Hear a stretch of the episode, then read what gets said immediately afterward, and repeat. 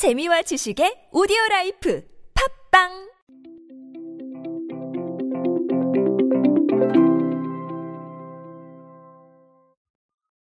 요일별로 바뀌는 메뉴에 대한 관심이 꽤 많습니다. 특히나 직장 생활을 하시는 분들께서는 근처에 요일별로 메뉴 바뀌는 백반집이 있으면 거의 매일 방문하실 정도로 좋아하시는 경우도 있습니다. 저 또한 회사 생활을 할 때 근처에 메뉴가 바뀌는 밥집이 있었는데 거의 매일 갔던 기억이 납니다. 맛도 좋았고 매일 바뀌니까 지겹지 않았어요. 그런 느낌 받으시는 분들 많으시겠죠. 하지만 이게 어떻게 보면 이 유통의 과정을 거치는 부분에 있어서는 반영하기가 조금 어려운 부분이 있었는데 이 부분에 대한 변화를 선택한 사례가 있어서 제가 오늘 소개를 드리려고 합니다. 오늘은 그 이야기로 함께 하시죠. 안녕하세요. 인사이 시대 그들은 무엇에 지갑을 여는가의 저자 노준영입니다. 여러분들과 함께 소비 트렌드와 대중문화 트렌드 이야기 쉽고 빠르고 정확하게 알아보고 있습니다. 강연 및 마케팅 컨설팅 문의는 하단에 있는 이메일로 부탁드립니다. 요즘 다시 바빠지고 있는데요. 네. 계속 바빴으면 좋겠습니다. 저 좀 바쁘게 만들어 주시면 네, 정말 감사하겠습니다. 세븐일레븐이 세븐일레븐 맛 홍보대사인 김수미와 함께 요일별로 반찬 구성이 달라지는 도시락을 선보입니다. 수민의 오늘의 도시락인데요. 이게 월화, 수목, 그리고 금토일 이렇게 세 가지 요일 테마에 따라서 반찬이 바뀐다고 합니다. 다시 한번 말씀을 드리면 월화, 수목, 금토일 이렇게입니다. 제가 앞에 말씀드린 게 조금 구분이 안 된 것 같아서 다시 한번 말씀을 드렸어요. 어쨌든 뭐 이런 부분인데 어, 뭐 메뉴가 어떻게 된다 이런 부분은 제가 말씀을 따로 안 드릴게요. 이건 직접 가서 확인을 하셔도 될 것 같고 제가 이 도시락을 홍보하고자 하는 방송은 아니기 때문에 제가 그것까지는 말씀을 안 드려도 될 것 같습니다. 어쨌든 중요한 건 메뉴가 바뀐다. 그리고 그 메뉴에 따라서 선택을 할 수 있다. 이 부분이 중요한 것 같습니다. 어쨌든 제가 앞에서 말씀드렸지만 일반적인 뭐 음식점에서는 가능한 일이지만 유통에서는 쉽지 않은 선택이었기 때문에 이 부분을 한번 생각해 보시는 게 좋지 않을까 싶어서 가지고 왔습니다. 여러 가지 얘기할 수 있을 겁니다. 하지만 저는 오늘 두 가지를 말씀을 드릴 건데 어, 첫 번째는 내식 트렌드가 진화하고 있다라는 거 저 이 부분 한번 다시 말씀을 드리고 싶습니다. 제가 최근이었을 거예요. 내식 트렌드에 대한 이야기 드리면서 내식 트렌드의 시작에는 간편하게 먹고 간편하게 치우고 그래서 실제로 뭐 라면이나 이런 제품들이 매출이 올라갔지만 지금은 내식 트렌드가 질을 따지면서 외부에서 테이크아웃을 해오시거나 혹은 또 직접 만드시는 경우들이 늘어나고 있다. 뭐 실제로 배달도 뭐 마찬가지겠죠. 그래서 장류, 소스류 이런 부분들이 매출이 늘어나고 있다라는 거 말씀을 드린 적이 있습니다.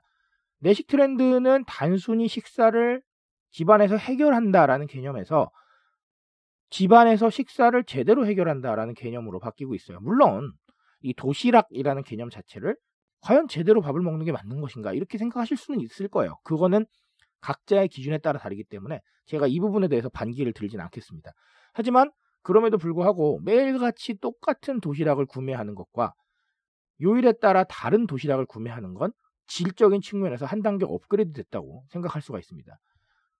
내가 음식으로 느낄 수 있는 것들이 똑같이 반복된다면 그건 정말 진짜 단순한 식사지만 어쨌든 고를 수가 있다는 거 그리고 바뀐다는 개념이 하나 들어오게 되면 네, 좀 더 입체적인 내식 트렌드가 되게 되죠. 그래서 그 부분 생각을 하셔야 될 것 같습니다. 이제는 내식 트렌드가 입체적이다. 그리고 사람들이 질을 찾고 있다라는 거. 질과 재미. 내식 트렌드 자체로 생각할 수 있는 부분들보다도 소비로 느낄 수 있는 새로운 감흥들을 찾고 있다라는 부분. 이 부분에 착안을 해서 이제는 내식 트렌드를 좀 더 입체적으로 바라봐야 된다라는 거 꼭 강조를 드리고 싶고요. 또 다른 하나는 근거리 소비 트렌드예요. 저는 뭐 여러 가지로 말씀을 드리지만 근거리 소비 트렌드에 대한 이야기들 꼭 한번 강조를 드리고 싶습니다. 편의점에서 도시락을 사는 게 그닥 어색한 일은 아닙니다. 기존에도 편의점에서 도시락을 구매하신 분들이 꽤나 많으실 거예요. 하지만 내식 트렌드가 진화를 하고 또 근거리 소비 트렌드가 우리 삶으로 다가오면서 근거리에서 소비할 수 있는 편의점의 제품들이 굉장히 많아지게 됐고 그것과 함께 편의점들은 상당히 많은 제품들을 대중에게 선보여야 되는 과제를 떠안게 됐어요. 근거리 소비 트렌드 때문에 소비자들이 찾고 소비자들이 이용을 하게 되는데 매일같이 똑같은 제품만 내놓게 되면 선택의 폭이 줄어들고 결국은 소비자들이 외면할 수밖에 없는 환경이 벌어질 수 있다는 겁니다. 그러니 이 역시 입체적으로 바라봐야 된다. 그리고 선택의 폭을 넓혀야 된다라는 과제가 나오게 된 것이죠. 그래서 근거리 소비 트렌드는 이렇게 바라보셔야 돼요. 과거에는 조금 단순하게 이제 코로나 영향 때문에 근처에서 소비를 하고 근처에서 해결을 한다라는 부분들을 조금은 좀 새롭게 바라보셔서 근거리 소비를 하긴 하지만 이 중에서도 선택의 폭을 넓히고 소비의 즐거움을 찾으려는 사람들이 많아지고 있다라고 이해를 하셔야 될 것 같습니다. 그렇기 때문에 이렇게 선택의 폭을 넓히는 것이고요. 그리고 이런 선택의 폭을 넓히는 작업들이 앞으로도 계속 될 겁니다. 저는 그렇게 보고 있어요. 편의점이 단순히 물건을 뭔가 판다라는 게 아니라 다양한 물건과 함께 다양한 선택지를 제공한다. 이렇게 나아갈 겁니다. 그래야 돼요. 그래야 지금의 입체적인 소비자들을 끌어들일 수 있을 겁니다. 그걸 이미 기업들도 알고 있을 것이고 계속해서 변신을 시도해 나갈 거예요. 근거리 소비 트렌드는 그렇게 끊임없이 발전해 나갈 겁니다.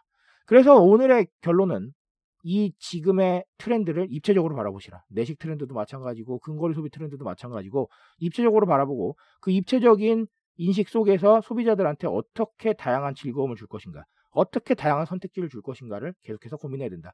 그 부분이 소비자와 소통하는 가장 빠른 방법 중에 하나가 될 것이다. 이렇게 말씀을 드리고 싶습니다.